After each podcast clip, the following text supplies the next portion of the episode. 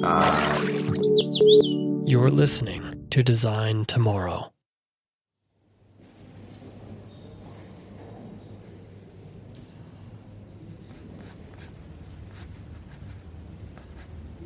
The only way to make good things is to make many things. My drawing professor said that to me on the first day of class during my freshman year at art school.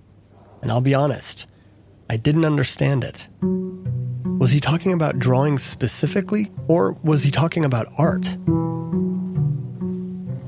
He said it over and over again over the course of a semester, and I eventually got it, but it took a while. One day he walked into the studio after lunch, and he strode up to a classmate of mine who was sitting amongst a pile of art books. Many of them were open to full spreads of well known works of art. She was studying them. He casually picked up two or three of her books, walked out of the studio, and placed them outside the door. He made several trips before she even noticed what was happening. Uh, what are you doing? she asked. He barely even paused before walking away. But over his shoulder, he said, helping you stop wasting your time. As an observer, I was confused and maybe even a little amused. But I never forgot that scene, and I'll come back to it in a moment.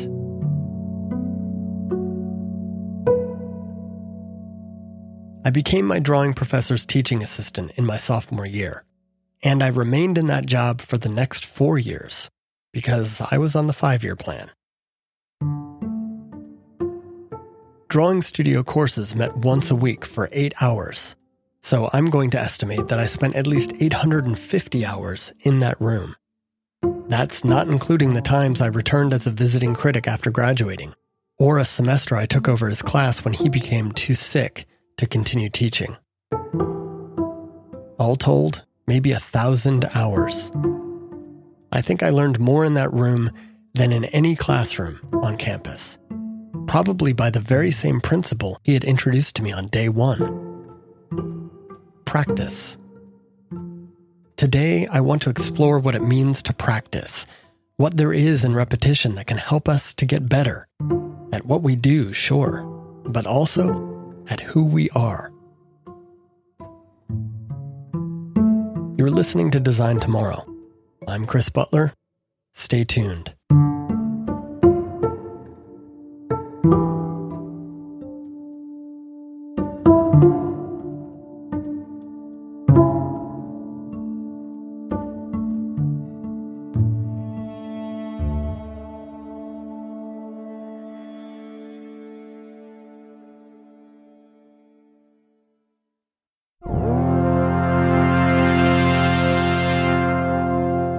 Design Tomorrow is a podcast about design, technology, and being human, which, admittedly, is a lot to be about.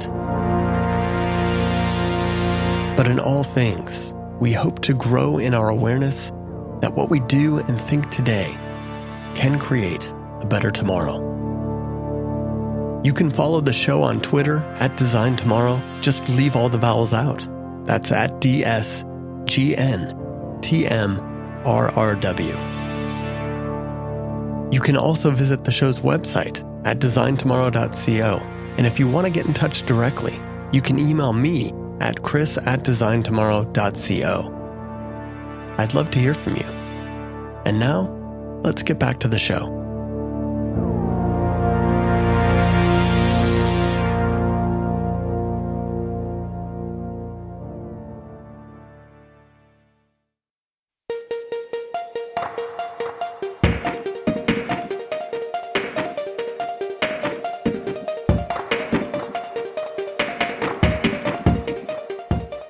Thousand hours in the classroom taught me a valuable lesson. You don't learn how to make good things. You just make things, and you learn how to see which of them are good. You learn how to see. You can't do that without having made, and making takes a lot of time. There are no good shortcuts. Practice is an inherently temporal phenomenon.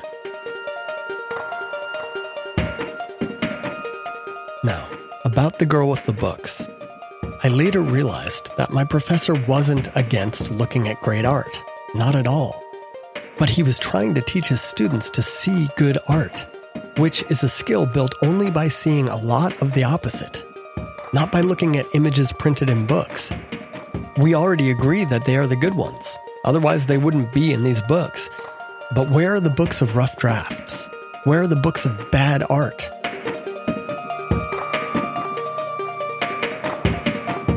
This principle extends well beyond the art studio.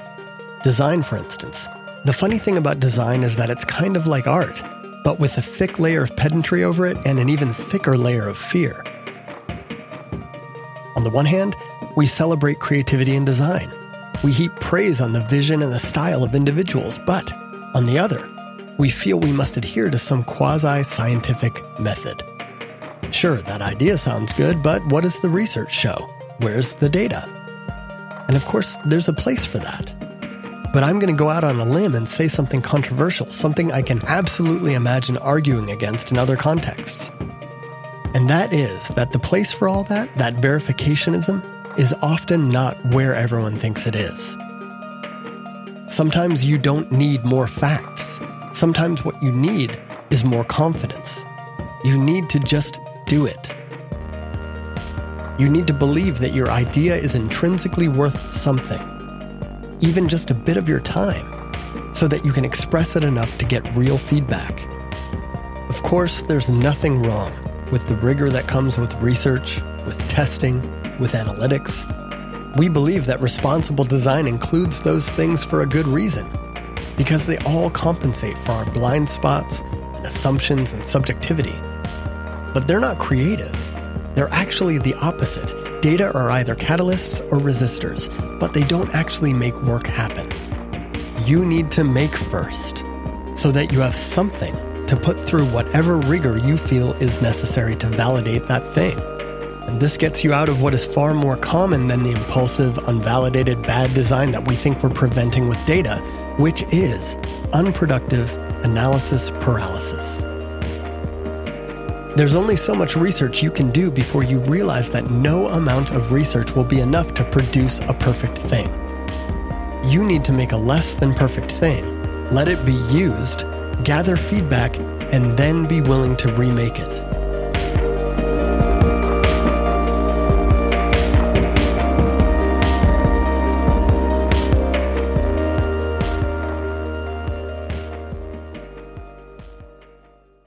As I was working through these thoughts and preparing to share them with you, something interesting happened. I noticed an alert when I signed into Twitter that somebody had mentioned the show. He and I had a nice exchange, and I opened his site to take a deeper look at it later. And when I did, I was scanning through a list of his articles, and a title caught my eye Balancing Data with Intuition. Well, that's a bit of synchronicity, I thought. And it truly was.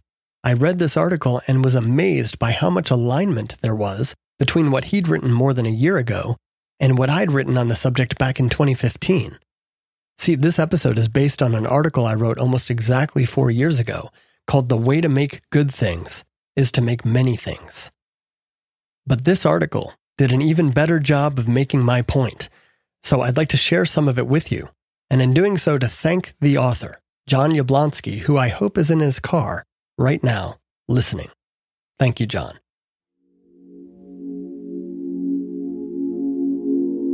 Jon writes Data can be problematic if it is misinterpreted or teams become over reliant on it. We must understand its advantages without allowing it to dictate our decisions, and to do this, we need to balance data with intuition.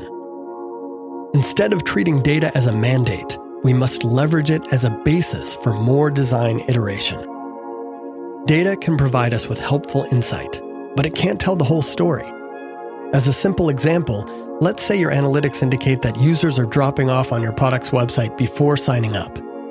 The data shows that they scroll halfway down the page and then back up to the top before leaving, but we need them to scroll to the bottom in order to find the sign up form.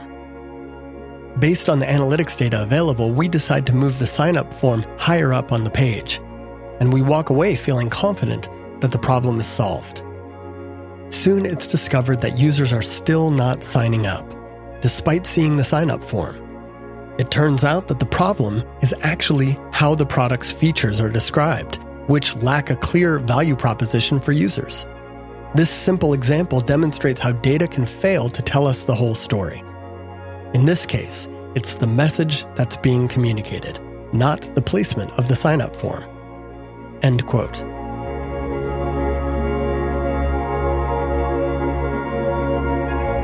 I'll link to Jon's essay in the show notes. But what Jon is saying here is that the data can answer questions that start with what. Like, what do users do when they land on a web page? But they can't answer questions that start with why. Why questions, especially when they're asked about situations relevant to designers, tend to have subjective answers. In Jon's example, people weren't taking an expected action because they didn't see any good reason why they should. The only way to find that out is to ask, to talk to a real, living, breathing human being. And if that person doesn't have anything to respond to, there's no conversation. Think about that. That means that the best case scenario for design is one that requires discomfort for everyone, for designers and for users. It requires that we take a risk and make something based upon what we believe is best. And yes, that includes whatever data we have at that point, and then to put it out there, to let it be seen, to let it be used, and then to put ourselves out there right in front of our first audience and let them tell us just how exactly our rough draft is rough. And then we get to do it again.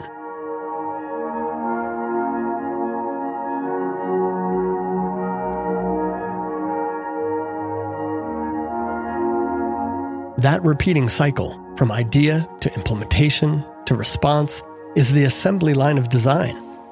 It's how good things get made. You see, there's no precog magic for proving an idea before you take a risk on it. You have to believe in the idea, act on it, and then measure and be willing to call it a failure. You can't measure what you haven't done yet. Some people call this failing fast, or whatever the Silicon Valley lexicon du jour is. I just call it making.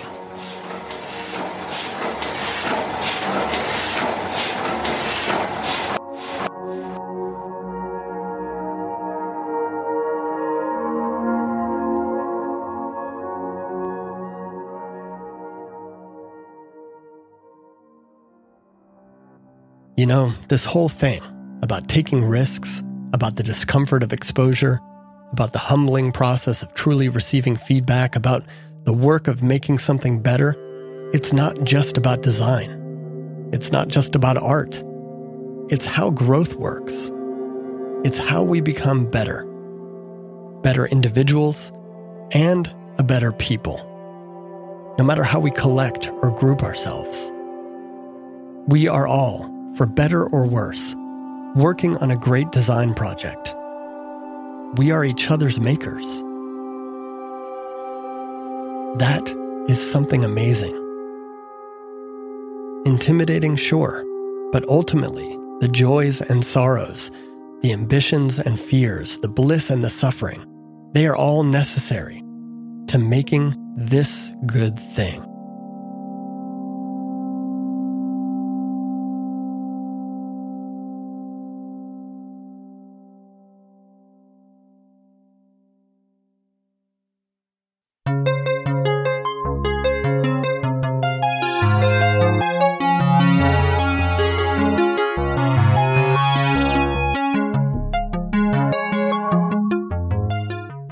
Friends, that's all for today. I hope you enjoyed this episode of Design Tomorrow. If you did, find the show on Apple Podcasts or wherever you get your podcasts and give it a rating and a review. For me, launching this podcast was a risk. I had an idea, an intuition that something like this could be good, and so I went with it. I liked the first episodes, but there were rough edges to them. There were mistakes. Even now, I notice things I wish I'd noticed back then, that I wish I could change. But the way this works keeps my perfectionism at bay. I have to leave them in the past and let anyone who hears them hear their flaws. But you know what? I'd actually like to hear about those flaws. I'd actually like to hear about what doesn't work for you, because I know that as much as that might sting in the moment, it's the only way that this thing gets to where I want it to be, which is goodness. I just want this thing to be good, to be a good in the world. So, you can email me any feedback you have at chris at designtomorrow.co, or you can tweet me at designtomorrow. That's at DS G N T M R R W. Thanks for listening, and remember, what we do and think today can create a better tomorrow. I'll see you then.